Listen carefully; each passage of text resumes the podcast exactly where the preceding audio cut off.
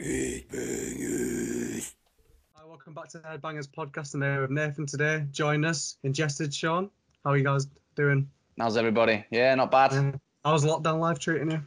Um, it's same as everyone's bored out there, bored out your brains. You know what I mean? But um, Yeah. I got a job, so I'm doing that for now. Now that I can't be out on the road and stuff, so yeah. What was it like releasing the new album during lockdown then? Were you quite nervous to release it in that time scale, or do you think because obviously people have more time to sit down and listen than usual? We originally had it coming out in June, I want to say, Yeah. and we made a decision to um, to push it back to August, simply because we didn't really know what was Mhm. going on at that moment in time, and we weren't able to do the vid- music videos that we, we had planned to do for all the singles and Mhm. stuff. So pushing it back that extra two months gave us a bit of time to figure out what Plan B would, would was going to be, which ultimately ended up being the Dead Seraphic Forms video, where I don't know if you've seen it, but we've got Yeah, all that was this. Yeah, it Hello. was a sick video. yeah, we got all the Yeah. cameos. That was like last minute. We weren't even going to use Dead Seraphic as a single. That was like, for some reason, we went out. Let's just do this and continue doing what we were going to do originally, which was release the songs that you did end up hearing. But for some reason, we went with Dead Seraphic to do that. And Mm. then um, we panicked and went, right, none of us can be in the same room. Our drummer lives in Mm. Spain, so he can't be anywhere. So what do we do? We thought, right, let's let's try and do like a little throwback, you know, kind of looking '90s Tool Mm. claymation kind of video, and that that that got done in a real short space amount of time. Um, but Mm. it worked out pretty amazing, to be fair. That is a I- mad video, to be honest. Yeah, I think that's one of the most interesting like videos that you've put out because it like when we obviously heard about the new album, we, we were like, oh, sick, Ingested are releasing a new album. But when we got that video, it was kind of like a like a, an inkling to like sort of the proggy elements that have popped Yeah, up in the new album. So I was like, wait a minute, like thi- this is like really Tool esque. So they're gonna go like a bit more proggy with it. And then obviously when it came out, we were like, wow, because there's fucking we weren't expecting a 10 minute song. We were there That- like, yeah, yeah, we were like, Yeah. oh my god. Um, and then we, I, I know I, I picked up on something when I listened to the album. Um, that like I said in when we reviewed it, but I want to kind of confirm with you. So you know at the end where at the end or in the mid sections of songs where there's like sort of acoustic gu- guitar playing throughout most songs. Right. I had a theory that if you mashed them up together, you could make an acoustic song based on that. Was that like sort of like intentional, or was it? What you mean? Just layering the, the thing over and just trying to get Yeah. it done that way? Yeah, because Well, I uh, well, noticed there's like Funny thing is though, there's not one acoustic guitar on this album. Oh, I thought you know the little noise. Yeah, the, yeah, the noise is like the dun dun dun dun. Is that not an acoustic guitar? No, I always no, just assumed it was. Our, our producer's just really good with whatever fucking plugins he's got, man. I don't know how he gets that sound, but it sounds amazing, yeah. Um, Yeah. No, I, I don't know. Like, if you're talking about another breath specifically, the start Hmm. of that one, I mean, I got an eight string in when I was on tour with Aborted in 2018, and that was literally the first little piece of music I wrote. That's just one of those kind of things, and you just kind of spirals from that. Do you know what I mean? You come up with a little Mhm. melody, and then, you know, you, five minutes later, you've got, you know, that full. You got another breath, and you've got the idea to put Kirk from Mm. Crowbar on it. So I don't know. That was like that was another sort of curveball. I was like, because I saw Yeah. like you know there was like someone posted like here's some like features that I think is gonna be on the album. And I was like, Kurt from Cobra Bar.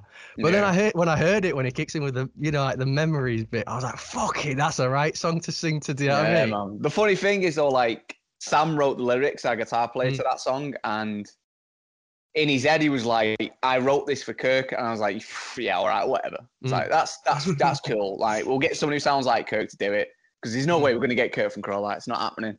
And Mm. so like we ended up doing. Where were we? I think it was we're doing the Spies. Yeah, we're doing the Spies Icon tour in the states Mm. with um, Kublai Khan, Shadow of Intent, and all that. And um, Shane came out, the bass player.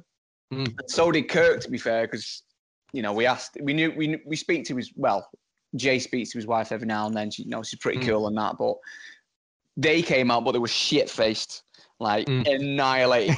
they, were- watching like. I think they were watching college football or something, and he just likes to get Mm. blasted on a Sunday or whatever day it was, man. And so, like, we were speaking to him. He was shit faced. Was like, "Yeah, cool, man." Briefly spoke about him doing a guest. Oh, cool. Just because he was there, and we're like, "Fuck it, we'll try and get him." Why not Yeah. just try and do that? And then Shane was there, the bass player. Mm. And um, we just mentioned it to him. He's like, oh, fuck it, I'll get him to do it. Don't worry about it. And then you forget about things. Things get, you know, things go dark. They entered the studio to do their, well, then it's not out yet, their new album, Crowbar. Mm. And um, we just, we asked Shane originally, he said, I'll try and get him to do it. I'll try and get to do it, blah, blah, blah. But like, you know, shit Mm. goes quiet. So then I started doing some backup and going like, fuck, it's not happening. Who can we get? So I started asking some other people.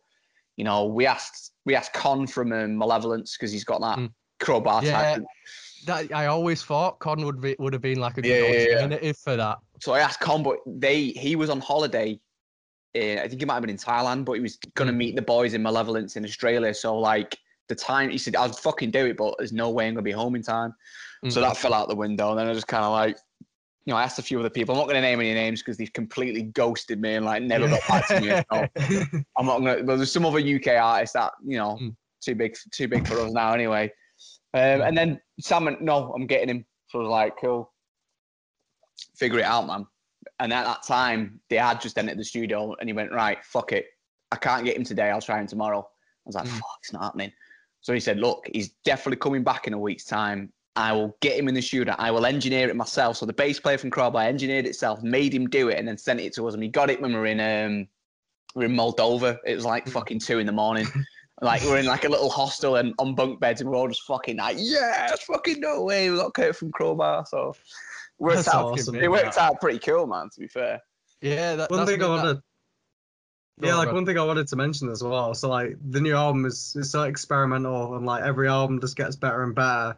Like, do you ever feel? Because I know that everyone calls Ingested the Slam Kings. Yeah. yeah. Like, do you ever find like the slam tag sometimes a bit sort of captivating in the wrong way that you feel like people always associate you with slam, but you obviously develop so much more into loads of different genres of metal? Yeah, I mean it's well, I, our first album is you know pretty much a slam album. It was pretty much Dying Fetus and Devourment Worship with some mm. other elements thrown in there. So that was what around that kind of Yeah. time, around 2008, 2009. That's kind of where we were. You know, we were young and stuff, and that was kind of the thing that we're into. So, Right. you know, we've always been kind of leading towards the groove type, you know, type mm. of material when it when it comes to our writing. So we've always had that element, but. I Mm. mean, the the coining the term "slam kings," I think we coined it ourselves just to take the piss, and it kind of yeah, just, that's a good point actually. Mm. Yeah. it kind of just we put it on our merch, and it just spiraled out of you know out of control. And it's like half of it's like tongue in cheek. Do you know what I mean? Like, Yeah. Yeah. you know, we, we we do have a, a pretty healthy ego when it comes to our band. It's like you know we are the better slam band out of the UK, so why not just you know Yeah, you have are, a laugh you, with it? you are to be fair. yeah, and Yeah. it's like we were never ever going to stay pigeonholed into that. Like we can expand ourselves, and you you know we've always been interested in other things, incorporating different kind of things into our music. So if the fans want to pigeonhole us that way and then start arguing with each other online, then that's fair enough, man. If you, oh, they're not the fucking slam kings, they don't even slam anymore. I'm like, eh, whatever you want to do, man. You're Yeah. talking, you're talking about us, so that's all that counts. Yeah, That's exactly. what, what was so interesting about the album though, because like there was so many elements into it. Like so, like Yeah. Kind of talk us through like the beginning, like the initial ideas of the album and how it kind of expanded. Was it always kind of the sound of the album was always sort of set in stone, or was it was it developed over time as you tried to like go, okay, we want to make a new album. This is what we kind of want to go for. I mean, you'd think that you know when you're trying to start a new album or you know start the writing process to a new album, that there's a time frame. And right, we've got hmm. six months to write this, and then you you just kind of you're just caught in the moment, and that's what the album is. Not for us. Like we're so far ahead of writing material that Mm. I can't even tell you when I started writing the album. I've got to be honest. I can't, I can't put my finger on it because I'm, I'm constantly churning out material. Then I was bank it away somewhere, and then what we Mm. end up kind of doing is, say if I've got 25 songs, I'll I like sequencing the album in a certain way, and so once I know that we've got 10 tracks to an album, then I'll I'll kind of pick and choose. I kind of know what the start of the album's going to be, so I always pick the first song, and then Mhm. I'll I'll know I want it to kind of you know have different textures going in and out and stuff. So Yeah. like you know when the list comes in, you know you've just you've just been um what's the song? I can't remember your album. What's the song before it now? Impending dominance. Impending dominance. Yeah. So like Oh, yeah. you've got like three pretty strong, heavy songs, and then the list kind of pulls it down a little bit. Mm. And then after that, you've got Burden, which is then a complete slow song. And so, you know, you're Mm. kind of slowing the album down at that point, and then Dead Seraphic takes it up a little notch, and then you drop back down again, and then you start peaking again at the end of the album, And then you've got that huge epic nine minutes. or so. Mm. With albums like that, though, like we can get away with, like you're saying, those influences, we can get away with, you know, sticking them in there because I don't, I can't stand an album that's just 10 tracks of something too similar. Yeah. 'Cause Yeah, I- Yeah. I agree. it works for certain bands. So, like, you know, Beneath the Massacre, for example, that works for them because that's fucking what they do. There's 10 tracks of Mm. your face getting smashed into pieces. Whereas, like, Mm. we do, like, like I said, take you on a little journey. Is this, is that, you know, fading in, fading out, like little bits of softer stuff here, heavier stuff here. So, Mm. that's kind of, that's kind of the way we do it, man. Um, but like I said, no, we're so far in advance of writing stuff that it's, it's never gonna it's never gonna be songs that sound too much of the same because you Yeah. you're spreading it out over months or maybe a couple of years and you just you know you've got that so the last track like you said before you know can't believe there was a 10 minute song on there we tried to squeeze that on i think i was i think i was halfway through writing that after the architects of extinction so we couldn't get it on that album and then i tweaked it and finished it at some point after that so I Mm. think that we originally were going to put it on Level Above Human, Mm. but just the way it happened, it didn't seem to. It didn't work for me at that time, so we just shelved it again. So Yeah. luckily, we saved it for this one because it's the perfect ending Yeah. to the to the album. Do you know what I mean? Yeah, that's that's what I thought was so interesting about the new album because I was like, I was like listening to it and it's funny that you said that you you know you kind of like have an idea of structure because I noticed like when songs sort of change, it feels right. Yeah. Like it Yeah. feels like the next song's right for the the song for previous. So it's like, oh yeah, no, that's that's uh, you can kind of see a jumping point. We're going that goes Yeah. there, that goes there. It, it's really interesting that you, that you kind of like explain that because I was like, every single transition's really good. Like where it's like you you can listen to it to like it feels like it flowed off to a right point. Well, I So I come from think- I come from a time of buying CDs and before Spotify and all that Mhm. shit. So I was always listening to albums from you know from front to back. So I've kept Mm. that image. You know what I mean? So I always every time you buy our album, it's not meant to just be fucking shuffled and everything. You need to listen to the album from front to back. That's the purpose of it, and it's sequenced in a way Mm. that you know we want it to be. It should be should be listened to that way in full. Yeah. Nathan's got it on vinyl, don't you? Yeah, yeah, I ordered it on vinyl. Like literally, like I think I listened to the album like a couple of times, and then when obviously when you were like, oh yeah, the red vinyl out, I was like Yeah. straight on it, straight literally Yeah. like the, the day it were announced, I ordered it like straight away.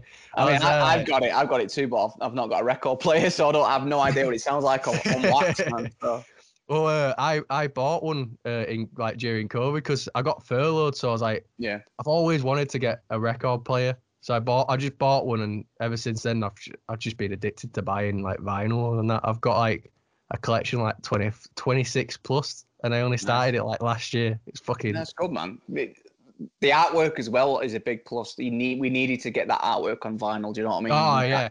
It's got it's made for something bigger. Do you know what I mean? All artwork, to be fair, it was Mm. is always meant to be seen full. Yeah. You know what I mean? Yeah, yeah. It's like when I had when I ordered it and I got it, like I, and I started noticing shit in the artwork that I didn't Yeah. notice when I've just seen the photos. I was like, oh, Yeah, yeah, there's like there's stuff here, there's stuff there. It- it- it's just like it stands out as well. I think because I- yeah, I think that a lot of bands kind of like stick to the this is like lo- insert logo, some art, insert logo, some art. Whereas this one, like, it felt like it was a almost like the scale of the album sort of like personified in art where it's like That's- you know this is like a completely different sort of trend this is like completely like new influences and here's the art that kind of personifies a, a new sort of like influence that's in the band sort of thing exactly, exactly, man. We knew in ourselves that the album was something special, and so we needed Mm. artwork to accompany that. Do you know what I mean? So that's what we had to do, man. To get Dan Seagrave to pull to pull a fucking a winner. do you know what I mean? Yeah, man. yeah So it's, what's like it's your- absolutely gorgeous What's your favorite like song from the album then? Like, which one are you most proud of? That's like that's like that's like asking me which one of my twins I like more. Do you know what I mean? I can imagine. um, nah, I mean I'm most proud of uh, Leap of the Faithless, obviously, because it's yeah, you know I never I never confess to being the most technical or most proficient Mm. guitar player, but you know I can write a good tune and I can I use what tools I've got to the best of my ability, and I think that showcases everything that I've got to offer. Um, but I, if I'm listening to stuff, I tend to. I don't know why. I always stick on no half measures. It's just a bit of a smash in the face, in it, for fucking three and a half minutes. No, Quite, I quite enjoy listening to that one quite a lot. So, but we'll yeah. follow the deceiver me. yeah. As soon as the album kicks off, you're like, Jesus Christ. I mean, yeah, we, It's al- just straight we always we always tend to do that though. We need we don't tend to do the first song as a single, so you don't know that it spoils it. Do you know what I mean? But we always like something that's uh, you know, yeah, fucking hell, wake up. You know, same Yeah. with, same with the last album we had, um, Sovereign. That's like smashed straight in the face, man. We like doing that. So yeah, Follow Yeah. the Deceivers definitely. When I wrote that, I felt like that could be an opener. So luckily, Absolutely. everyone else agreed with me, and we, we did use it as the opener. Yeah, Yeah. it literally it kicks off the album perfectly. Yeah, like, it just goes straight in where it's like, whoa. Yeah, like, yeah. It almost like takes you a second to like sort of like recalibrate. Because you're there like, fucking hell, I wasn't expecting that sort of thing. Yeah, Uh, Perfect, Absolutely. man. it So just what, what got you into in the face. uh, what got you into heavier music then? Um, I was thinking back about this. Like, I remember when I was a kid, and my best mate's big brother, like, ever used to go around to his house, you know, look up, look up to him a little bit and all this. And he always had these, uh, he's always listened to the Prodigy, and he Hmm. lent me a tape when I was oh, fucking, I must have been, I must have been seven, six or seven. He lent me this Prodigy tape, and my dad, Yeah. at the, my dad at the time worked on the radio, so he used to get a lot of shit for free, and he'd like, you know, he, he's quite open to what sort of music would turn up. So once you realise I like the Prodigy, you know, the next couple of months to a year, I had all the singles, fucking all, you know, all, all the back catalogue that they had at the time. And then when music, when the second album, Music for Jilted Generation, came out, he took me to see him. And I think I was eight years old. It was my first show in 1994. I went and watched the Prodigy in, in Blackpool Empress Ballroom, man. So that my dad already straight away realised that like my sort of interest in music were quite, you know, on the other other end of the spectrum. Whereas like me, my brother was, you know, at the time loved Oasis and that kind of thing, typical kind of things. He's a little bit older than me, but every time he got a CD through from work that he thought it sounds pretty ridiculous. Sean might like it. Yeah, I'll listen to this. And I remember Mm. the two other ones I remember straight after that, which I remember listening to metal, was he brought on a promo version of um, White Zombie, um, Oh, yeah. Astro, Astro Creep 2000. And I was like, what the fuck is this, man? I was like, this is great. And then he brought home a Kerrang. I can't remember if it was part of a magazine, but it, he he had a CD. It was a Kerrang compilation. Again, that was in 1994. So it had stuff like um, Body Count on there, Biohazard, Machine Head, Davidian was on it, some other shit. Well, that's kind of like the first time I remember that I like metal. Like, you know, I didn't mm. know I didn't know what the, the categories were, but I realized I like this. So yeah, I've been mm. into, I guess you could say, I've been at metal for fucking, I don't know, nearly 30 years now. or something. Like, yeah. Well, I think Prodigy is a good gateway band to be honest, because they're like Yeah. the the band that e- the EDM fans and the Yeah. metal fans like at the same time, because it's just a perfect blend of just craziness. I mean, back Yeah. then though, back then they had a they had a guitar player live on stage with them because they played stuff like mm. Their Law that had like guitar licks in it and shit. Oh, yeah. So, so yeah, this the perfect, like you said, a perfect gateway band to, to get into more extreme. Yeah, Prodigy like one of my one of my gateway bands. I think it was Yeah. Invaders Must Die. I was like Yeah, nice, kid, yeah. and I saw it. I was there like I want it, and I remember my mum bought me a, a Prodigy CD when I was like way younger, and I never had a CD player, but I was like just begging her for it for Christmas. I was like, Yeah. I want, I want what I saw like the album wanted uh, I saw on the advert. Yeah. Um, so with like um your guitar playing, what would you say who's your biggest influences that you get like you know like when you initially first picked it up to now sort of thing where it was like I want to kind of like sort of like look at it as like I really admire this guy's playing. You know, I kind of want to develop my own style around it. I mean, straight off the bat, you think because I got into Pantera pretty early as well. Uh, you probably got to stick Dimebag Darrell in there, but even back then as a kid, I was like, "Fuck, there's no way I'm playing this." Do you know what I mean? So just his style and some of his, some of his technique was just leagues above. Do you know what I mean? Mm. And if people disagree with me, then they're off the they're off their heads, man. But um, I don't know, man. Like as soon as like, I mean, I remember picking up the guitar. I was pretty late to the game, to be honest. I was like 15, 16. And at that point, I was just I was transitioning from like kind of UK hardcore into death metal. Like Mm. at, at the time, I, I had a, a CD compilation. It was called um, UKHC, which was a compilation from Blackfish Records, and it had stuff like I don't know if you've heard of them, like Stamping Ground, Mm. um, Knuckle Dust, you know, Mm. a band called Canaan, shit like that. So I knew straight away from that compilation which of the bands that I like more. Like some of them are a bit too, I guess, too more too punk as Mm. far as hardcore is concerned, and I like the Yeah. more metal edge. And back then, they kind of coined the term called metallic hardcore, which bas- basically was just hardcore beatdowns with a bit of Slayer riffing. Do you know what I mean? I was like, straight away, I was into that kind of thing. So I always knew I liked a fucking a heavy riff, like just a hard riff. And you know that transition once I started listening to you know heavier things like Dying Fetus, straight away caught me because of how groovy they were. I started listening to Nile because a lot of that shit I like the kind of um, the atmospherics of it and stuff. But I fuck no, I couldn't help, didn't know how to play any that kind of stuff back then. And then Suffocation as well. So Suffocation had that kind of edge, and I was always drawn to, as well as the technical. But they still got that heavy riff, and I just always gravitated towards a, a- very strong, heavy riff. You know what I mean? I wasn't Mm. overly concerned with being the best lead player. I was trying to learn all the sweet, sweet pick techniques and that kind of shit. Like, I mean, I, I remember I, I was heavily into Chimaira as well in the early 2000s, and I remember getting their um their DVD, the human the humanizing process. I think it's the humanizing process Yeah. and it's just got little tidbits about him, you know, recording and stuff. And it's like, and then something stuck out to me where I was like, you know, I'm not the most technical guitar player, but my, my solos got to have got to have soul to them, and I've always kind of gravitated towards that as well. It's like, yeah, I can relate to this guy. He's not fucking, he's not shredding all over the fucking all over the place, but when he puts a lead in there, it's it's for good purpose, and I've kind of always. I I guess I've mirrored that. So cheers, Rob Arnold. I guess. So, I mean, obviously we know that you like heavy music, but like, what's your shower music? What do you put on when nobody's listening? Do you have any guilty pleasures?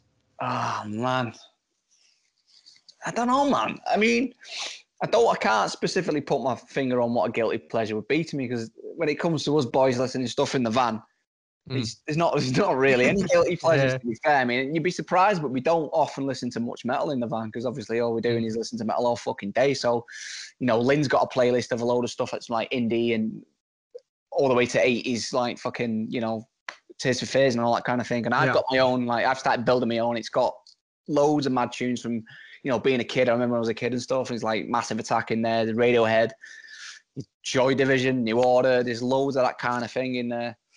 Um, some cheesy little pop in there every now and then. So no, I wouldn't say guilty pleasures Mm. specifically. Just whatever's fucking cool and whatever you know, whatever whatever sounds good, man. But yeah, we That's what let- most people say, to be honest. Like, you know, Yeah. when I've, we spoke to bands and like, oh, it's not a guilty pleasure, but when we're in the van, you know, we don't listen to metal 24 7. It's like ABBA on or something. But that makes sense because if you're just playing the music all the time, you're probably going to get sick of just hearing the same music again when you're in the Yeah. van as well. I mean, don't get me wrong. There was a period in, in time where all we did was listen to metal in the van when we were younger. But it's like, man, you grow up and it's like, I can't, I can't be asked with fucking inveracity today. Can you put on fucking Depeche Mode, please? yeah, yeah. Well, I, I, th- I think it's because you, you guys write it, and then when you're touring, you're always around Yeah, it's- metal and heavy music. So sometimes it's just nice to be like, yeah, because you just listen to fucking ABBA for. I just want to chill out. you know I mean? yeah, it's, it's it's it, one of those things. That is it. But he's like, well, it's just like sometimes you just need a bit of a chill. Um, so I did a bit of a deep dive on your Instagram, and I noticed you do post like a, with like pictures of food every now and again. yeah. you know, when you're on tour and stuff like that. So like this is one I've actually been really looking forward to ask you. So like what is top tier like tour food, but what's also like avoid it when you're going on stage food where it's like good but wait till after the gig sort of thing. So top tier tour food and then wait after the gig sort of thing.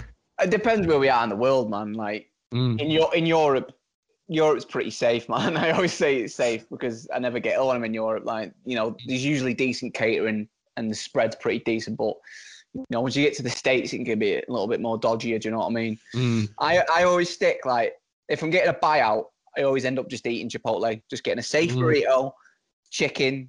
You know, I know what I'm getting every everywhere I'm going. I know what I'm getting, but if you're talking about avoiding food, yeah, definitely avoid Taco Bell, man.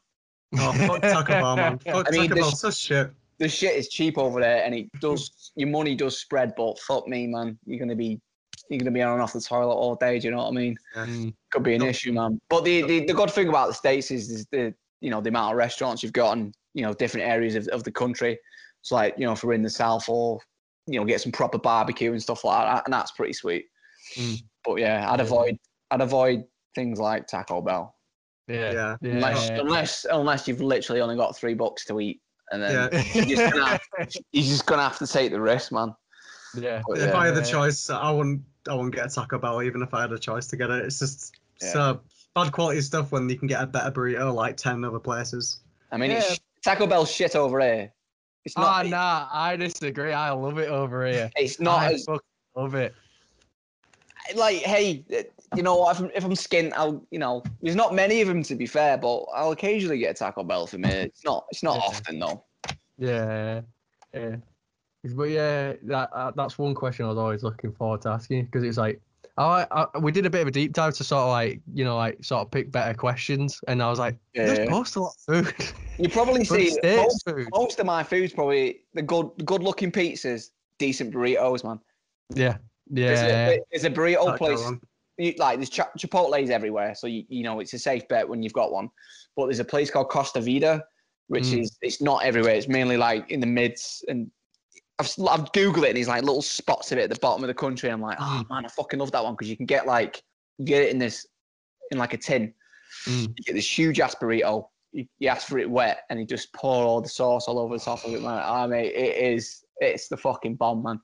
And then That obviously, like once you get to like um, uh, you know the west coast and stuff, you can find all the little little tiny little Mm. Mexican places that you know that spring up and stuff. We know a couple of them, and like they're always fucking spot on, man.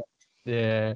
So we know like you're a massive horror nerd as well. So like, what's your favorite film and why? Um, oh, having to narrow it down to one would be pretty tough. Yeah, Or it is tough.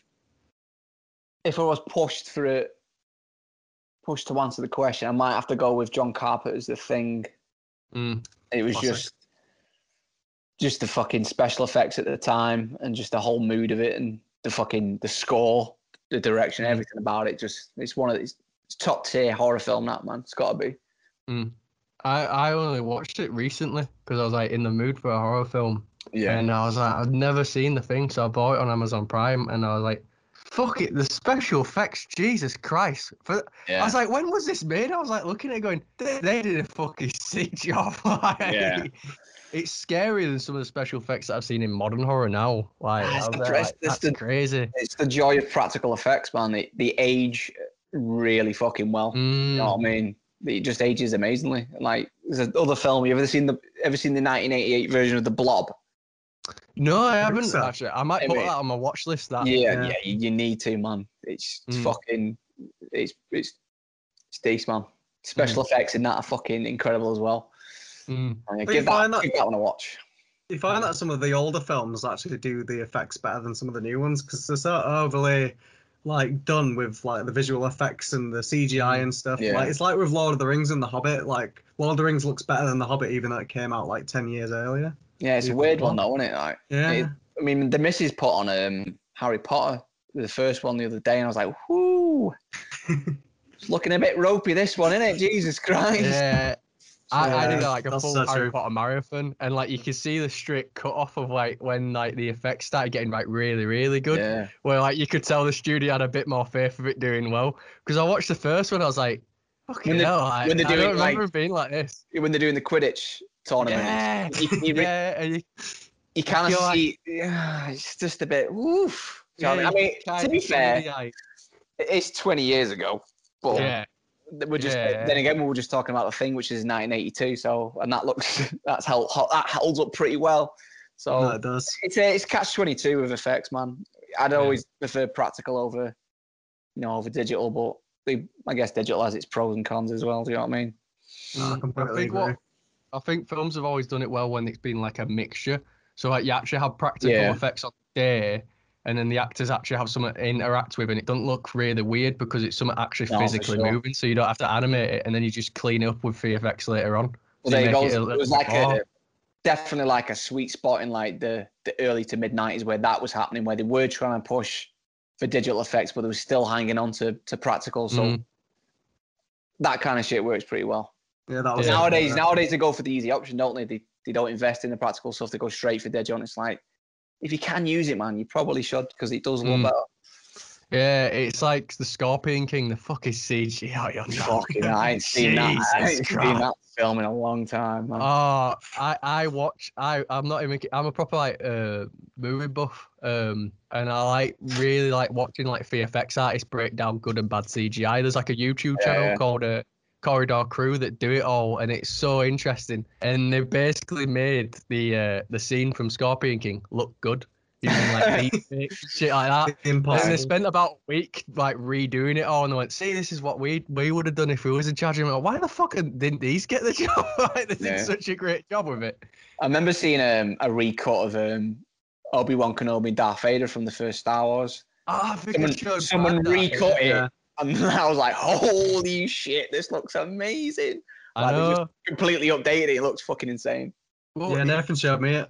it's funny that you mentioned that because I found that clip through the channel that I just mentioned. Yeah, like, yeah, um, and I, they linked like a, a video on how the guy explained it. So you know, like when they're fighting, you're all that background. yeah, yeah. That's fully CGI. That's Yeah, the full sick. CGI background, and then he's on the bits where like people moving. It's an actual actor, and where you can kind of see his face. He's like cut out Alec Guinness's face in like sections and manually copied them on for each Wow. frame. So I'm like, fucking how, how It's like, how does this guy not have a job in like Hollywood and that? that is mental, mate.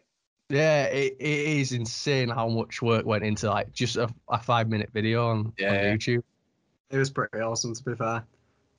So, Yeah. like, what else are your, like your hobbies and interests then, besides obviously horror music and shitty tall food? Like, what's your, Shitty your hobbies? Yeah. Um, yeah, fucking like well, film's a big one. Obviously, we've just been talking about film. I, I'm a I'm I've got annoying collecting habit of certain things. It's like it's it's me mainly it. I just can't stop doing that shit, man. Luckily, as, luckily as I've got older, it's kind of it's kind of grown slightly older. So instead of like collecting loads of figures when you're a kid, I'm like I'm collecting like horror pin badges to put on a board Mm, and, and I'm collecting like you know obscure Blu-rays and horror, pr- uh, you know prints, film prints now that I've Mm. started getting. Um, Yeah. That's like that's taken over my life at the moment. I go in phases, but it Mm. seems to have been the past like three years. It's been the same couple of things that I'll go. All right, I need to get some more of these, like the badges, the Blu-rays, and now the prints. Man, I've over the past over lockdowns, it's it's crippled me. Like I can't stop buying the fuckers. I've got Oh, like yeah. Um, I was going to lift it up, but I've, li- I've promised you right there underneath my, my stairs, there's about 50 rolls of them. fucking hell. Like, I don't know what I'm going to do. Originally, I was like buying them specifically to like put them on the walls in certain places. So if I saw a print, I'd be like, right, that'll look good there. So I'll get that. And then I'll Mm. see one that I did like, but I was like, there's no room for that. There's no room for it. So I can't buy it. And then that started itching at me. It's like, I really want that print, even though I'm not going to put it up. So I'll just fucking buy it and it stay in a tube. So now I've got to the point where I need to buy a big ass, big ass portfolio to start sticking them in just to have. Do you know what I mean? Mm, Yeah. yeah. It's No, so yeah. I hate I hate that I hate the fact that I need to fucking I need to get shit all the time. It does me head in, and you know my fiance drives her mental as well. Yeah, I I'm, I'm the the same. same, mate. I, me and Brad are the exact same. Like I've got such a bad. It's like little things where it's like I'll buy one thing, but then when I've got that one thing, Oh, you spiral. I'm gonna get the next one. I'm gonna get the next one, and get, and then before I know it, I spent all my wage, and I'm like, fuck, I've just got all this shit. Yeah, Like, it must be partly to do with me. It must be obsessive compulsive because I just can't stop thinking about it. Once I start doing something, I go. For example, if I- I need to get the best thing, and I need to get everything that you can get for it. Do you know what I mean? Like at the Mm. same time, you can't just wait and just build it up. I need it all now, and then I'll figure it out. Yeah, no, Yeah, I'm th- so I'm, the exact as well. same. I'm the exact same. Like, I if I go out and I like I want something, like say, like a computer, I'm like, okay, I want it to do this, but then I'm like, but I might also want to do this in the future with it. So then I'll just get obsessed with all this thing, all these things I want to this computer to fucking do, and I'll be like, right, I've got the budget for that now, and I'll just obsess until I've got it. I I, I don't know. It's Yeah, it- goes it goes past that for me as well. For like, I'll need I need to get this specific case as well, and I'll get a case for this, and I'll get this little thing that I can stick on. Oh, it's just fucking never Mm. ends, man. Never Yeah. ends. I did Yeah. the same thing with vinyl as well because um, I bought a vinyl player shortly after Nathan, and he was Yeah. like, "You know how addictive vinyl buying is?" I was like, "Yeah, kind of." And then like I bought it myself, and then uh, I bought one vinyl. I was like, "Okay, this will do me for now. You know, just one vinyl, keep repeating it."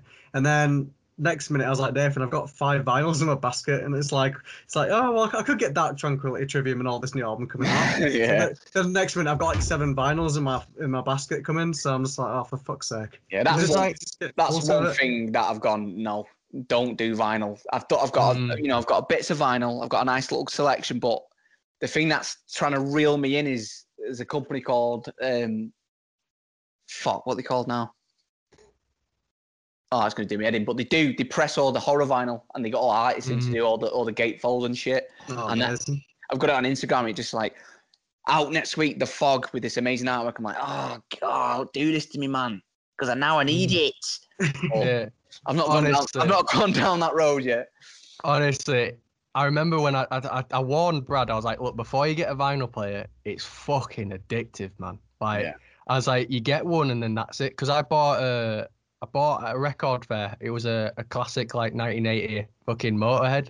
And it was like Ace of Spades, and it was like it was quite a bit of money. But I was there like, fucking, I've always wanted this album. This is one of the first albums I listened to, and I bought it, and I, it just went from there. It and it just kept going and kept going and kept going. So I was like, make sure you just kind of keep yourself at a limit with it and just try to talk you out of it because you- will get addicted and you will spend all your money on it. I remember Brad sent me a message at two in the morning one day saying I've just spent hundred quid on vinyl. I was like, I fucking told you that's how it starts. Similar thing with me the other week when um just before the other lockdown kicked in, me and the missus managed to get out into the town centre, and um HMV had been pulling absolute fucking blinders in their stores at the moment, like because I'm I'm into all that kind of like the boutique things like Arrow Video and you know, um eight eight eight films. 101 films, that kind of shit. And you walk in and they've got a whole selection of all the collector's shit. I'm like, oh, you motherfucker why are you doing this to me? And the thing that fucks me off, though, right? I can't. I have to ignore. I, I say to her, if we're going into we're going into the town centre, I go, I can't go into H and B because I know I'm going to see shit I need to get. Because it's like I'll look for something on their online store and it'll be sold out, but they don't let you know of the inventory that's in the stores. So you could it could be say something's completely sold out everywhere. It could still be sitting on the shelf in H and V because no one's picked it up from that store. And it happened to me, mm. and I went in the other week, and I was like, Right. I, I just I, she went she went because we had the we had the twins in the buggy and we couldn't get them into the store. So I said, look, I'm going in here. I'll have a quick look. You do what you're you go prime out. You do that shit. And I got in there and I walked back. I walked. She met me out the front. I came downstairs and had a pile. And I went, babe. She went, what? I went, I need you. I need your credit card because I've not got any money in my account. She went, for fuck's sake, eighty quid down on the credit It's card. real, man. It's like this is sold out. This has got the slip case. I need it. Sometimes as well, when you go into a store to buy something, like even if the thing you like you want is not there, you end up coming out with like five other things. So like it's like, well, I came to buy something. I need to come out with something. You'll fucking find something. Don't don't you worry, man. I, there's like everything. shops, the shops that my missus will literally physically drag me out of before I even got have Yeah. a chance to go in. There's like literal shops where she'll see it coming, she's like, "You're not fucking going in," and I'm there like, Hundred "I am, I am," and she's there like, "No," and she literally have to physically like, drag me because it's just a, such a temptation. Yeah. Like, uh, I like it's mad that you mentioned prints because I've gotten addicted to like, buying prints as well. Yeah, well, I've got like w- one fucking like uh you know str- uh, what is it um oh fuck I forgot the name of the movie oh, that's gonna annoy Shining The Shining yeah I've got cool. one one The Shining print and now I've just ordered like nine of Yeah. like prints because it's You like know- so addictive Do you know which shining print it is? Do you know the I'll send you um I'll send you the photo a photo of it when the um after the interview because it's it's a fucking it's a sick print There's it's a like few- a there's- There's a few bobbing about that I've been after. There was one that was on um, I can't remember the site, but it was basically Danny in the middle of a carpet, but the carpet was at the top of. It was like as if it was buildings in the Mm, in the pattern of the carpet, and all the blood was coming out of the like out of the floor of the building. All the buildings had like the, the doors on the front. I was like, oh my god, I need to buy it. I need to buy it. Didn't have the money for it. Went back on sale. They had the artist proofs on there. Went instantly. It was like eighty dollars. It's now like fucking two hundred dollars on eBay. I'm just like, you motherfuckers, man. So that's Yeah. my oh. that's what that's where it starts getting into my head as well. yeah If I look at something and I go, oh, I can't afford it now, and I have to skip on it. If I don't get it when it needs to be fucking bought, a week later it's gone. It's on eBay for fucking two, three times the price, and then he'll Yeah. eat it. He'll eat at me for weeks, and that's Yeah, I'm the exact same. I'm, It's so mad that you say it because I'm literally. I, I've never met most people that are like that. Like I, Yeah. I I've got a lot of people that I know is always like, no, no, I just wait, and I'm like, how the fuck can you wait? Like, how can you Yeah, I wait? can't Like. I saw someone someone had a rule. He said if if you if you can't if you see something you can't live without it, then you have to buy it. But then I'm like thinking, everything I look at, I'm like I'm, I think I can't live without this. I need it. Like, exactly. there's no there's, there's no filter for me. I'm yeah, hopeless. There's, I can't win. I I always hate it when you get people going, well, why don't you just save your money and you can buy it all at once? I'm like, It you don't doesn't get work. it. I, I see it. It I. I need it now. I know some. I know some. I want's coming out on Friday. I know some that I want's coming out on Friday, and within three or four hours it'll be gone. So I know I've got to fucking buy it on Friday. I have to. yeah, I'm the exact same. I literally, I'll just think and think and think about it until it's in my hands. Like I ordered um, you know, Nails Unsilent Death. Yeah, yeah, yeah. Just ordered the 10th anniversary uh, repress of the vinyl, and it's just come today, and it's taken about a month to come here because of fucking Brexit. Cheers, Boris. But Fucking it's finally come today. I was like, finally, I've been obsessing about it for months. Like, Yeah, you start going through like it's been crushed in on in transit. Yeah. It's got lost. It's got lost. Someone stole it. Someone stole it. oh, it it fell out. It so fell out the van. It's fell out the van. It's gone. It's lost. It's gone. That's where Yeah, your brain goes. Until you, until you like this. Sat at work. I'd be, like, I'd be sat there going, it's definitely broken. They're trying to cover it up by sending another one out there.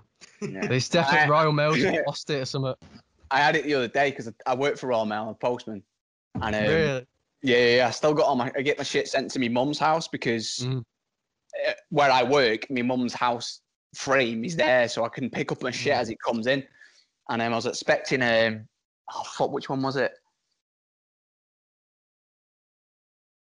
It's going to do me head in. Can't remember which post because I bought so many posters. Anyway, I was tracking. That was it. It was reanimated print, and it, Mm. I fucking ordered it at the start of December. And I was tracking it and tracking it and tracking it. And I was like, right, sweet, because I know they come in as specials, and I know we have to go to a separate room to get them before they get put out. And I was like, right, I'm gonna go and get it. I was like, oh fuck, it's not here. Ah, whatever. Cool. So I went home. I said, oh, coming tomorrow. Then I just thought, oh, I'll track it, and it says delivered today at ten past ten. I was like, you fucking liars!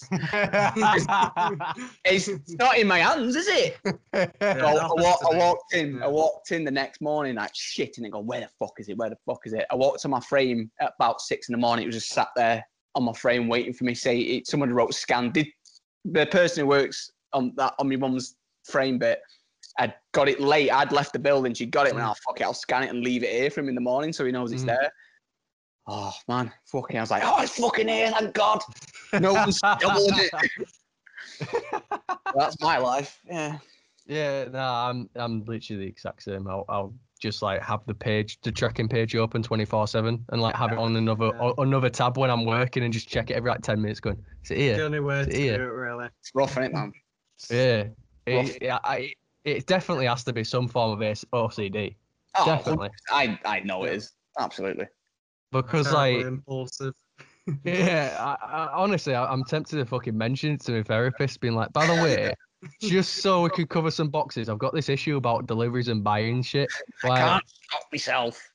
it's, it's like, I'm not going to stop, but can you just like say it's a thing so then I can at least go, I'm sorry, but uh the therapist said that I've got a problem with this shit and I'm trying to get over it, but you know, like, it's Would you just rather Would you rather be on some medication to chill, chill me out the anxiety, or you just gonna let me buy that shit and then I'll be fine? Yeah, Let me You've buy had it. the nice how- choice. I've got side effects.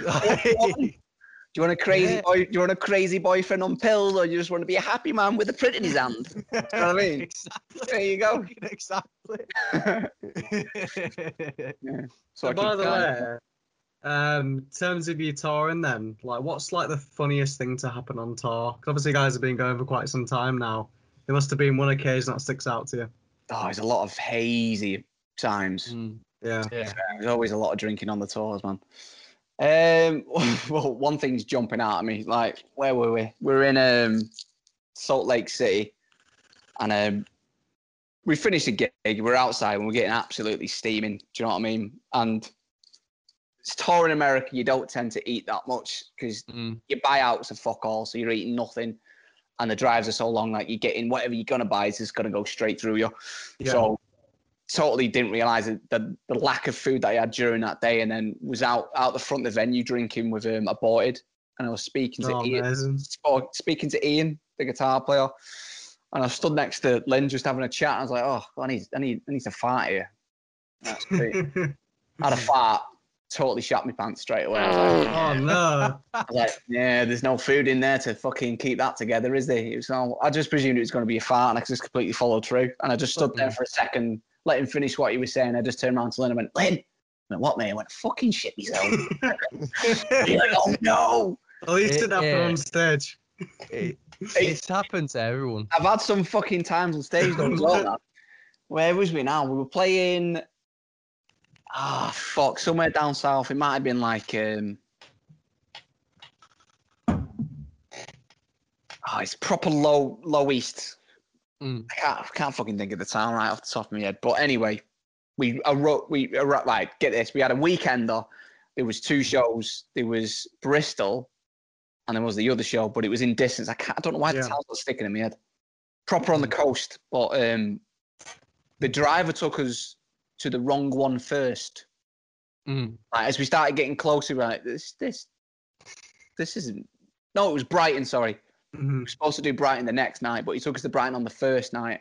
And as we got there, and were like, it looks like Brighton this. And we're all just joking around. And then turn around to her. Imagine if he took us to Brighton first. I went, I went- and then we went, it dawned on us, he went, uh, Tom, where, where, where are we? He went, oh, we're in Brighton. I went, oh, fucking hell. So We play Brighton. we play Brighton tomorrow, mate. We're in here today. He went, fuck. So straight, we set off, got there. We literally got out the van, straight onto stage. I was feeling a bit ropey on the way down. I can't remember what the fuck I'd eaten, but something went Mm. right. But the way the stage was, so imagine you walking into the venue. The stage is right at the back, and to the left hand side is, is the is the toilet. So you got to walk past the stage to get to the toilets. Right. Fucking playing here like this. I was like, oh, something's not right, and I started like heaving, and I started to be sick into my mouth, and I was like, oh shit, what am I gonna do? Christ. But at the time, I, I, had it was one of the early days when I started getting my wireless, my guitar wireless. So I was just kept Mhm. playing with all the sick in my mouth. Casually walked past Jane and, and you know and, and Sam got off, walked off the stage and went back back into the toilet, but back of the stage. It was just as being sick into the fucking sink while still playing. Like, "Oh!" That's pretty legendary, to be fair, though. Like, you Came back out. Playing. came back out, smashed the show, started packing down, went out the front, and then, then it all just came out. And like some random person came up with a pint of water, went, "You all right, love?" I was like, "Yeah, I'm all right." Hey, you know what though? The I shitting yourself. I don't trust anyone, right, that hasn't shit themselves as an adult at all. I, it happens to everyone. If you, always- if it hasn't happened to you, it's gonna happen. It's not always a trump. Don't trust it. Yeah, Exactly. Yeah. I, that's like when I if I ever hear anyone that I was like, no, I haven't shot myself like as an adult. I'll be like, you you fucking lying because it happened to me like last week, mate. yeah, You're lying or it's coming. yeah, At least once every couple of tours for me. yeah, Absolutely. exactly. I don't eat. I don't eat all day. I don't eat all day. I'm drinking all day. It's like, what do you think's gonna happen? What do you Yeah. think's gonna I've got nothing in me. Inevitable. Gotta It's like accept it. sometimes, you, sometimes you just can't like you can't fucking trust them. Like if you Yeah, just you mate. just sit there, It's a dangerous game. Sometimes you got to play it. You know what I mean? Yeah, Yeah, it's like Russian exactly. roulette. And you're gonna lose. yeah, One out of ten times. it's One gonna out of happen times. eventually. One out of ten times, you're losing. You're Yeah. losing. Yeah, no, I, I don't trust anyone that hasn't shot themselves in their adult. 'cause like, you're a fucking liar, man. You're a fucking liar. Because I know it happens. If you play a bottle roulette, there's a chance you're going to lose a draw. You, I it's, don't believe it hasn't happened to everyone. that's There's fucking it. been mate. like multiple times where I've been like, like what you said, sat talking to someone. I'm like, oh, it's a fat, And then like midway through talking to them, I've been like, it won't. But is that Uh, the usual? I can usually know within like a split second. Then I'll clench and I've caught him. Like, ah, sweet. That's no. I need to. I need to book out here. But I was shit faced, so my timing was off. It, got, mm. it went too far. I, I clenched Yeah. too late. I was like, oh. See, I, I've done that a couple of times where it's been like, oh, wait, no. But by that time, you've already let it, eno- uh, given it enough leeway. Yeah, so it just goes straight out. You, yeah, you got to be really accurate with it. If you fucked, if you shit Already. it's gonna happen. already punched the inside of your, your underpants. It's just too late, Yeah. isn't it? Yeah, Yeah. it's just bang on too late. The decision's wanna- crucial. Yeah, I want to get onto. So we've gotten like uh, funniest gig stories, but like, what about the the sort of uh, the worst gig story where it's like, oh fuck, do you know what I mean? Where it's saying like, oh for fuck's sake, it's just been a fuck about from like start to finish. Um, it's either a weird town somewhere and the, the venue's fucking weird and then there's no one there, or it'll be just one of those gigs where technical difficulties are just constant and you just Mm. nothing you can do about it. Those are the two types of gigs, man. I Mm. mean, we were running a laptop for all our samples up until um I'd say 2018 actually. 2018 we we're still running a laptop. Mm. And we run a click, a click track and obviously our bass player eventually quit, so we started running bass tracks too. But the computer was just fucking not having it, man. And so like Mm. I think we were coming back from Summer Breeze Festival in Germany, and we had like two last little U- UK dates just to kind of Mm. finish finish off the off the run. And um, the laptop went in the first UK show, but Lyn was able to like imagine the click track was still going in his head, Mm. and then he managed to catch in with it. But the Mm. next, the next, he said, "Look, this is going, mate. This ain't. There's only so many times I can get away with doing this by Mm. by sheer luck." And then the next night, there was a massive guitar break from the samples. Dead silence. Mm. Oh no. Mm. Well, Fucking hell. well, you can't fake out of that. It's Yeah. everything's just gone, and it's like, oh Yeah. great. So then you've got to freestyle and think out shit what we're gonna do now because Yeah. most of the songs have got little, you know these little leads and backing tracks, and you've got to just on the spot go right. We can play this, this, and this, and we just Mm. finished. off cut a song out and just finished another Mm. thing. Or one of the last tours we did, um, well, the last tour we did, which was the um, um, fucking what was it now? The one with Decapitated Lorna Shore. Mm. Yeah, yeah, I remember. I remember seeing that one. To be fair. Faces of Death. Um, we would turn up in Germany, and at Mm. this, we always swapped out the laptop for um, it's called um, a Somatic, and Mm. it's, it's hardware, and it, it it's fucking it's a, it's ace, it's the tits, man. We've never had any issues with it, Mm. but we had issues with his triggers and all the leads and shit. Fuck knows what it was, but we couldn't get anything to work. Like so, we've run over by five to seven minutes. We're like, right, it's eating into our fucking thing here now. This ain't clearly is not going to work. What Mm. we're going to do? So we've been playing the same kind of set for about a month and a half. So we had to like rebuild our brains on the spot and go right. What could we just play off the bat that we can remember? Mm. And we made, a set of five songs straight away. Right, we can do this, this, and this. What we starting with this? Right, we're gonna end with this. Right, shit, go. And we just Mm. No click track, no samples, no sub drop, nothing. We just went in, just did it. Came off Mm. stage, effing and jeffing, thrown our game. Oh, I was fucking terrible. And like some of the bands like, what's up with you? I went, you're not here. I went, yeah, it was good. I like, what do you mean it was Yeah. good? Everything went down, and like our label manager was there. He, he does vocals for Viscera, and he went, you know what, mate, lads, no one could fucking tell. That's how Yeah. profe- that's how fucking shit hot and professional you are. You just whatever. So I was like, sweet, okay, we'll take that one. Take that as a Yeah. I think it's always mad because when you when you it's you yourself, you hear more of the things where it's like, oh, yeah, I missed that, I missed that. Do you know what I mean? But like Absolutely. on the like to everyone else, like they'll just be like, oh my fucking god, do you know what I mean? And I, the amount of times I've never been in a gig where I've been picking fault. I, like when I've seen news, it's always been a fucking a mint gig. Like yeah. no matter like no matter where what venue it's in, no matter how big like how big the turnout is, it's always been fucking energetic as fuck and just insane. One of the Yeah, the one in Huddersfield was amazing. That was like my favourite time seeing you guys. Where was that again? Sorry, In Huddersfield. Huddersfield. Was that the parish? yeah, was- yeah, yeah. Irish. That was that was one of the shows where the fucking the click track stopped working. and Lyn- Really? Lyn was just guessing like up and it was going to come back in, and it did. The next day, the very next day was the show where it just fucking said no, mate. So yeah, the parish, Really? The parish was the second to last show. We had a laptop. We were like, after that, after it fucked up the next day, went right, we're done. That's fucking mad. That that is Absolutely. actually mad. Yeah, Yeah. we, we were at that gig and we were also at the the the York one and uh Jace when he was doing vocals at one bit like grabbed him at our mate's throat and he fucking he was like he like shit himself a little bit and like taking the piss out of him because he like he said I was half tempted to go harder daddy but I Oh, thought that'd I'd throw him off. That would have been pretty fucking funny, man. To be honest, that would have been like he was so tempted. He said I, I had to fight it because I thought I don't really want to fuck him up because if he's not expecting to just Imagine that, that. it was Harder, daddy. No, because he was there like it's such a like it's like I know for a fact he just wouldn't expect it. So like he was just there like I just didn't want to want to fuck him up. Where he'd be like, what? What the fuck did you just say? Like, It'd have totally been worth it, though, man. Definitely. oh yeah, it was funny as it was it was funny as fuck because like our mate, our mate Connor, who like one of his first times seeing Ingested, he's like, "Oh, quite that was quite nice." Jason grabbed my throat. He was sick. got his That's money. Uh, got his monmoney's worth then. he fucking did. Exactly. Yeah, You know what I mean? That's what I was saying. I was like, No. I'm jealous. I was there like, fucking Yeah. hell, you were you were chosen. You were Did you, pay, chosen. did you pay two pound more for your ticket? What was going on here?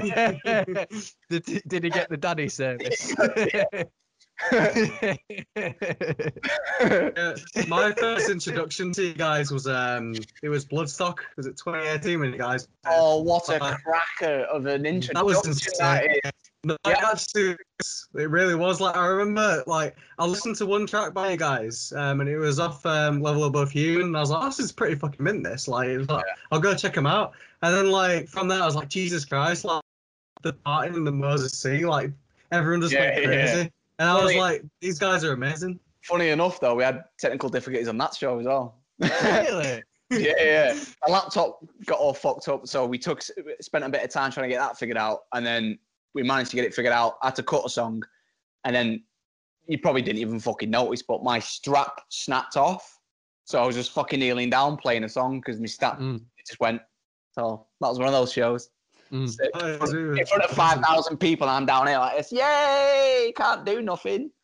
No, you've literally been one of my favorite bands ever since, and I'm sure Nathan can say the same. Oh, yeah. Like, if, if, you, if you guys earned a penny for any every time that me and Nathan have mentioned Ingested on the podcast, you'd probably be Mm. having an island to yourself by now. Sweet, man. I, I wouldn't have to be a postman, that's for sure. no, that, that, that's one of my favourite gigs I've ever done. That.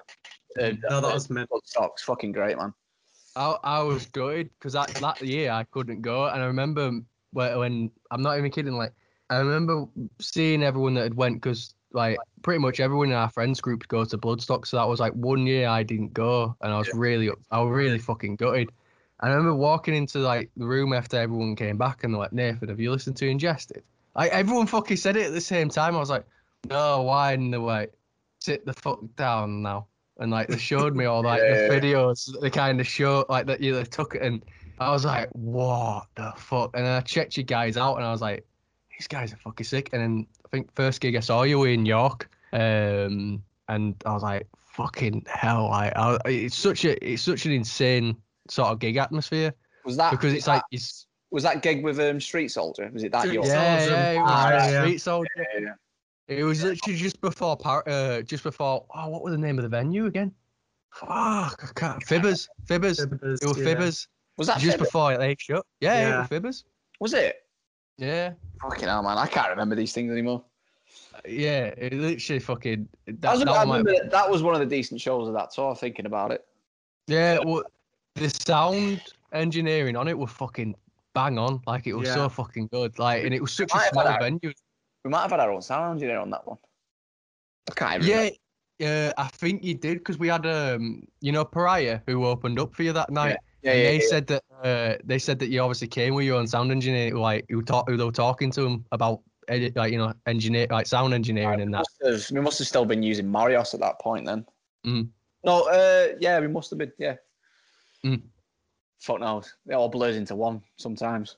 Mm. What was like? Uh, what's like the top gig you played with? Like the, the your favorite tour and the best band that you've actually played with, like that you had the most fun with, sort of Which thing. one did you fangirl over?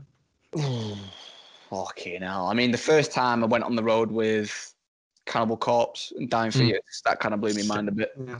I was still um I was still playing for Annotations of an Autopsy at the time. Uh, it was like 2009 maybe, and I was Mm. still obviously still pretty young back then. And I was playing fucking I sold out Koko was in London. I was just like fucking hell, like Mm. playing with Cannibal Corpse and Dying Fetus, one of my two favorite bands ever. But um, touring wise.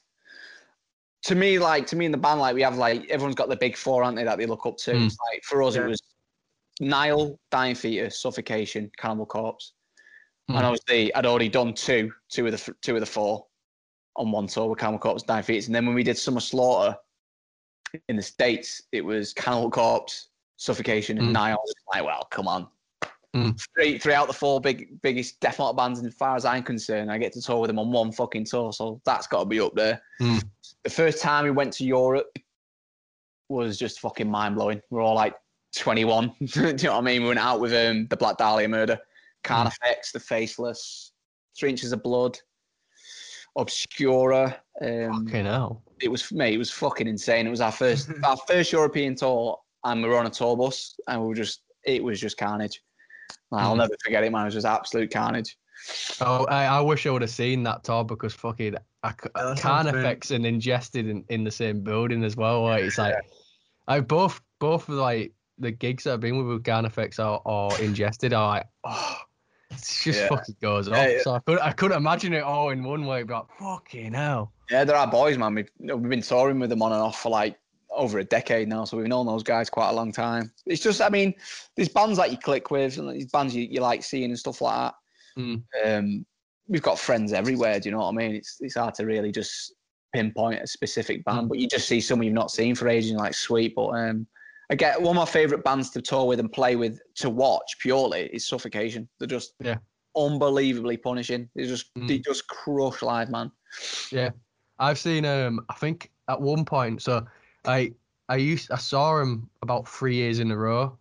So I, I watched them I saw them play they just kept coming to the UK about those three you know, sections like like three years in a row where I got to see him. Yeah, They were the they suffocation was the first metal gig I'd ever been to.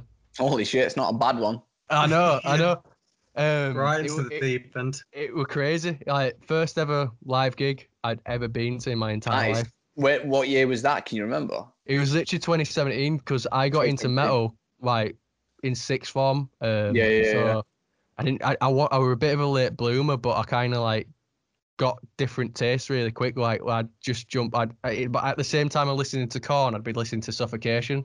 Oh yeah, I mean, well, I was having Yeah, like both kind of. I had Korn on, in my car today, so don't. don't worry about that. I'm not listening. They are sick. I'm just I my starting points like I'd get, have that you know that nu metal pit phase that I feel like Oh, yeah, everyone everybody has that one. But then I also had like the proper de- like tech death and death metal like that I'd be obsessed with along with like thrash. So I saw Suffocation in 2017 and I was like, Fuck. With the with the headlining, or was it a support tour? yeah, yeah, headlining. They were headlining. Um, it was Cryptic Shift, uh, Visions of Disfigurement, uh, Yeah. then Cryptic Shift, then Suffocation, and I was like fucking blown away by like, pretty much every band. Sweet band Really? live, man, for sure. Oh, that fucking bass, the bassist has fuck me, it was such Yeah, a gorgeous bass. custom for, custom made just for him, man. I know. It's like that bit where he always slams it down. Slams like, it in, yeah. yeah, yeah. like, You're just watching, like, what the fuck? It's just a crazy first gig. Like Derek- my first gig Derek was was like- like my first gig was like I think it was like a dubstep artist. It was like Nero or something. That was like my first. And then I went went straight to Nero? down- Yeah, it was like Nero and Leeds. I ca- Like I think it must have been 2011 or something. And then I went to download 2012 as my next one. And bearing in mind, I hardly any of the bands. Like I didn't even know who Trivium and Machine Head and Lamb of God were. Yeah. And then went to go see him. I was like, wow, okay, I'm converted now. Nice. And I just became like a fan since. So that was a crazy, crazy festival. I was like download at its peak, in my opinion. I have never been to download. really? No. Fucking hell. It was my first time, like, 2019. Um, it was alright. I Unless- prefer Bloodstock. Unless they Yeah, fucking me book us. Unless they book us, I probably won't be going. Do you know what I mean? Yeah, yeah. I, I want think- to. I want to, but like I'm either on tour. But I'm Yeah. mainly always on tour. I never can get to go around that time. But it's about time we played fucking download at this point. Come on. What's Yeah, going on? Yeah, Yeah, I, I, thi- I think. Wanna I see think you guys should be, like, a headlining? petition to get ingested on download because I'm 15 years it hasn't in. happened.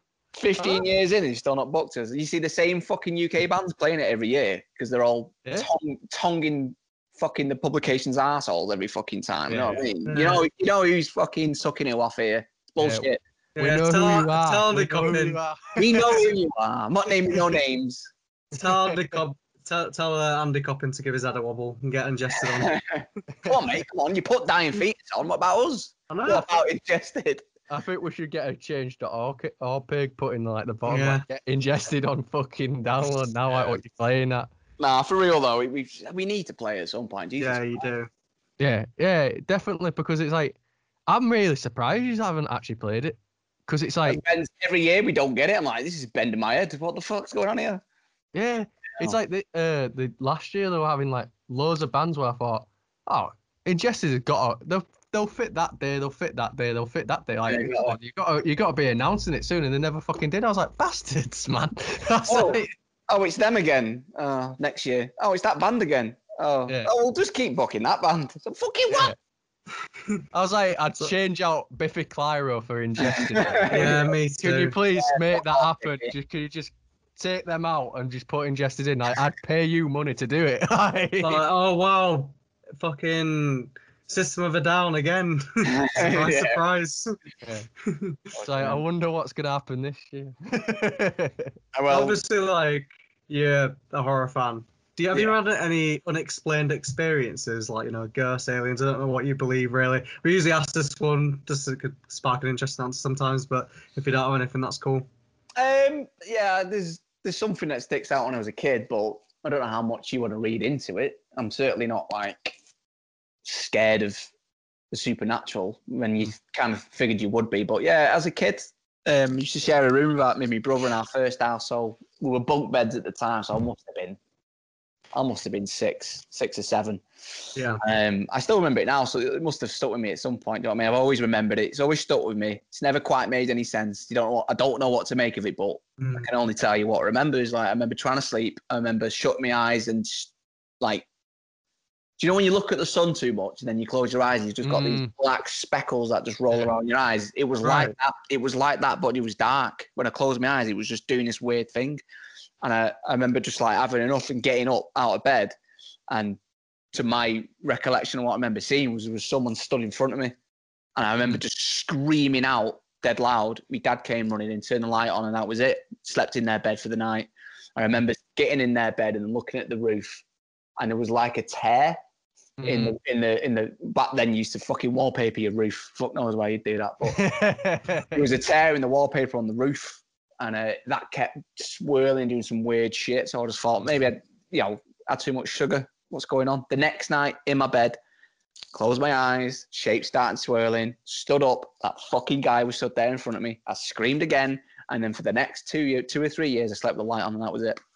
That's so weird that it happened like twice in a row. Because then you can, you can say maybe sleep, but then the fact Yeah. that it was exactly the same again. That's well, why it weird. stuck with me because like it could have been a dream. Oh, you're dreaming, get in bed, you're fine. But it happened twice.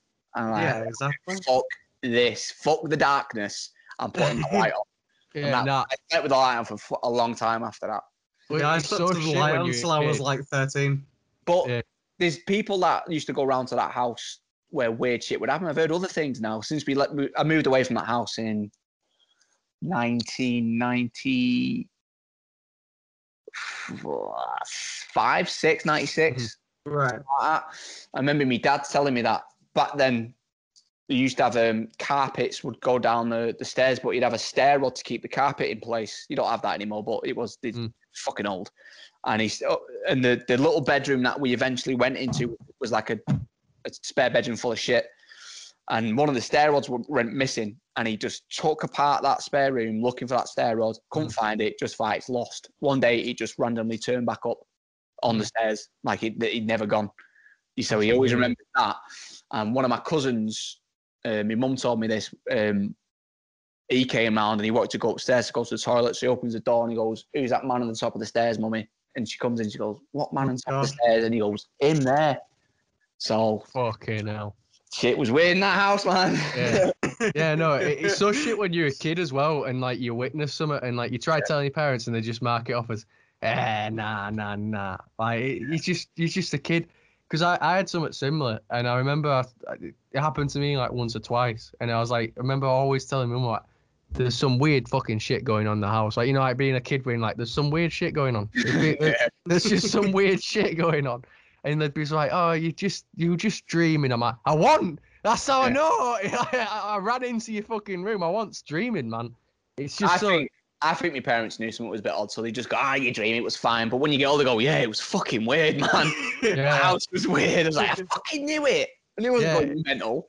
Well, it's like this house we're in at the minute. It's like a proper old house, and uh, I was sat down. I sat down on watching some TV, and uh, we had plastering done upstairs. Yeah. So we had like plastic lining on the fucking stairs, so it won't it won't stain it. And uh, I swear, I swear to fucking God, I heard someone run down the stairs and there was no one in the house. Yeah. Like I swear to God, I'm like, the fuck? I heard it like a couple of times. I'm like, like someone's fucking with me. Someone's got to be fucking with me. So I checked every room, no one was in. But I it it sounded like someone running down that out that Who, those who knows what to believe, man? It's it's just it's weird shit, man. Yeah, There's yeah, gotta be it is. There's got to be something, hasn't there? There has to be. Yeah, yeah, yeah. There's There's- too many weird things that happen to people. It's like there's got to be something fucking going on here. Yeah. Yeah, yeah. No, it, it- I, I think it's mad to try and dismiss it as like, oh no, it's just being made all made up. I'm like, all right, seriously though, there's been like pretty good fucking cases where it's like, yeah, maybe they do kind of exist, man. Like, Yeah. It just sucks. There's no hard proof anywhere, so it's like it's debatable No. constantly. So I just told myself as when I saw that shit as a kid, ah, it's it's got to be bullshit. It's got to be because no Mm. one's proved any otherwise. But don't know, man. Don't know. Tough I one. suppose as well, like your, your parents can't just be like, yeah, this house this house is haunted as shit, man. Because Yeah. then you'd be like, oh, what the fuck? You kind of got to Mhm. like, brush it off, even if you believe it yourself. I mean, three things that I have just rolled off the top of my head for something that happened in my first house. Three things right there that did happen that I was told that Mm. happened. I witnessed one of them. So something fucking weird going on. Mm. yeah, man. Something's going on. Yeah, I think it's mad, like, because you, you gotta also look at it from like the parents' perspective. Like, it's like, you know, like obviously you're a parent yourself. Can you imagine if one of your twins was like, I saw a ghost? You'd be like, Yeah. okay, but then if something happened to you, like, I'm not telling him because he's gonna freak the fuck out. Yeah, like, fuck yeah, Yeah. don't be daft, son. You've had Yeah. too much sugar. Go to sleep. It's Yeah. fine. And then I'll be in the bed like going, Fuck, fuck, fuck, fuck, fuck, fuck, fuck. Don't eat, don't eat my boys, don't eat them. I- I- it- it's one of those things. Is like you have to put on a, a brave face, don't you? It's like, Yeah. no, it's fine. But then you in the back of your head, be like, what if the fuck me? Yeah, like- I'm gonna come in one day and my fucking son's walking on the roof. Like, what the fuck? You know? Call an exorcist quick. I've seen this movie a hundred times, man. We need to sort Else- this now. They're gonna start doing some weird shit when they got. They've only got two of them. They'll just be like fucking around the room like that. What the fuck? One corner. like- Like the, shi- like the shining. when Yeah, like the the Shining, up. Come play with us, father. No, God, no. Yeah, I tell you what, like I I wouldn't show them that movie too too soon because they might actually start fucking with you when they're older, like with Yeah, yeah. being twins and that. Because I, I, I my uh, my girlfriend, she's she's a twin, and I always said to her like, were you never like tempted to like one day just kind of like fuck with your parents, where it'd be like, you'd been like, come play with us. Come Yeah. play. Do you know I mean? Yeah. I was like, if I was a twin, that'd be like my first agenda. Do I mean? Like, Yeah. just to fuck with someone like that. Well, I'll I'll find out in, in the years to come. yeah, exactly. So I think uh, I think we're getting to like the, the sort of end points of the interview now. So like one thing I always we what we always like to end up on is uh what advice would you sort of give to bands starting out, but as well like what bands would what uh, advice would you give when you first started to yourself if you could go back in time, speak to yourself a bit and go like don't do this, do this, don't don't do this. Uh, what would it be? So like those I two mean- kind of the one. some of the things that I'd think of telling myself back then to change, is you can't really do it. You just kind of naturally figure that out. I mean, we didn't settle on a lineup properly until Ingested started. You know I mean, we had we had the band beforehand, which had a different drummer. It had a different bass player at one point, and then Brad came in, and so we were like we were Ingested, but with a different drummer, with a different name, different material. But Mm. I'd probably say you need to find the right people. You need to find the right members that are going to stick with you. But we eventually did find Lyn, and then we have been the same members for 15 years. So I guess the first piece of advice would be to find the right members for the job. Mm. It's a shit ton of um, American bands over there that is a guitar player quits, next guitar player. It's a revolving door of technical musicians Yeah. just in and out. It's just like I think it's bullshit, man, because you already know that Mm. it doesn't matter. I mean, certain bands have had three different lineup changes in three years. And it's like fucking hell. Like just get Yeah. stick with the fucking sound. You know what I mean? It's better that way. It's like people go, "Oh, their new album's amazing." Well, yeah, because they got this fucking superhero from fucking Atlanta to come out with the shred. It's like with us, I'm proud of it. We've gone through 15 years of evol- of evolving naturally instead of just Mhm. getting someone in that sound changes. And if Yeah. you know, like you're saying to me, the sounds change, you're getting more progressive. It means you know we've grown. You, you, Yeah, the yeah. audience, the audience is growing with us. It's no, there's no complete change from you know from the first to the last. It's we've gradually done what we've done. So yeah, Mm. definitely get the right members for the job. Get members that are committed. Uh, Be prepared to spend some fucking money on those early years Mm, if you don't want to spend the money doing it, you're not passionate enough. We Yeah. We ate shit for years. We ate absolute dog shit for years. No Mm. money, put our own money what we had in. So, you know, get used to that. One thing I maybe would say to myself and the band maybe is don't be afraid to take risks Mm. because once when we formed, obviously, like we said before, we formed in the underground scene playing slam music. Do you know what I mean? Like slam death metal Mm. and it becomes a certain bubble of elitism back then. Like the scene was so fucking small, you know, we see the same bands, the same people at the gigs, and we always imagined we, you know, we're better than this. We need to do more than this, and Mm. it, we took us probably a year, two years too late to pull our fingers out of our asses and don't be afraid what they're going to say about us, and you know, if they're going to shun us, because eventually they did do that anyway. Do you know what I mean? We signed with a different label that was slightly bigger. Like we signed with Siege of Amida. I remember like there used to be a thing called the Devourment Forum back then. Mm. And that's where all the underground elites would go and talk about years and they go, oh, the fucking sellouts are not going to last a year. They're fucking going to be split up after this. No one's going to give a shit Mm. about them. No. Oh, look at you now. Yeah, exactly. You know what I'm saying? So Got, you got your faces plastered all over Metal Hammer, so who's laughing now? I would maybe say, like I said, don't be afraid to take risks earlier on and don't be afraid what people are going to think of you. Because if you know you're worth something and you, you want to expand and progress more than you your little bubble's going to allow you to, don't be afraid. Just go and fucking do it. So I personally would have wanted to have realized that a year earlier and got a fucking head start. But, you know, you Mm. learn, you do these kind of things. That's just the Yeah. way it is. Yeah, it's it's a massive like learning process as well. I imagine as well being in a small scene, it was also terrifying being like again like what you said like oh what what what would I think of us because you it's like you it- almost it didn't want to alienate them to the point Yeah. where it's like you couldn't go back. But Yeah, you we know, were worried. We were worried about it, but once we decided, right, we are, we're better than this, and we had our mindset on it, we kind of just let them chat behind themselves and say, yeah, you, you're going to fail. You're going to last a year. Mm. Because, you know, we ended up finding a different fan base and moving, you know, in the right fucking direction. So, but, you know, Yeah. I, st- I still see- see people from that scene now and again. Mhm. And they've grown up as well, and they're like, "It's fucking amazing what you've done. Well done. We're, you know, Yeah. we're really proud of that kind of shit." So that's nice. But there are some of the wankers that you know you forget about. And I hope, hope that they're fucking, you know, they're dead.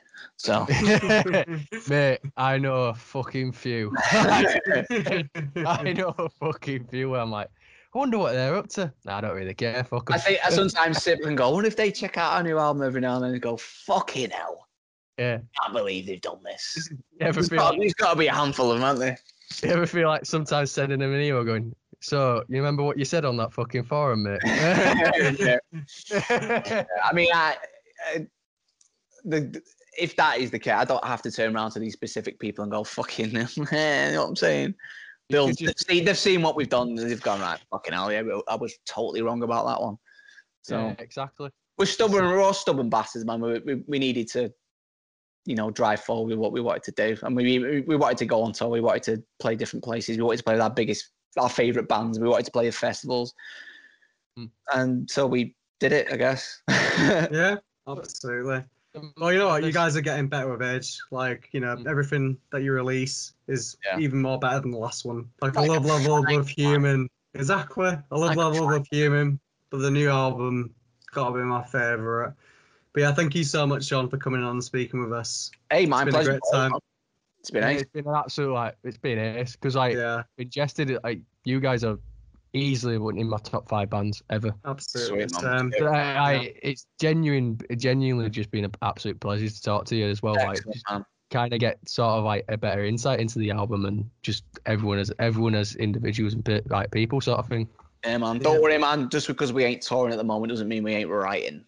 Yeah. Oh, don't, you Yeah, can't boy. fucking do that, Tal. You- You'll start getting obsessed with it now. Going, when's the new, when's the new Ingested album coming out? I'll let you know, man. The music's completely done for it. ooh. Oh, It's completely Yeah. done. So we're just doing lyrics now at the moment, and we're not sure when it's going to come out. We don't know what the trajectory is going to be like, but it's sounding pretty fucking beast. man, So- Can't I'm wait for it. fucking excited. And we for might have another surprise this year as well. So Mm. keep your eyes and ears. And you know what, as well?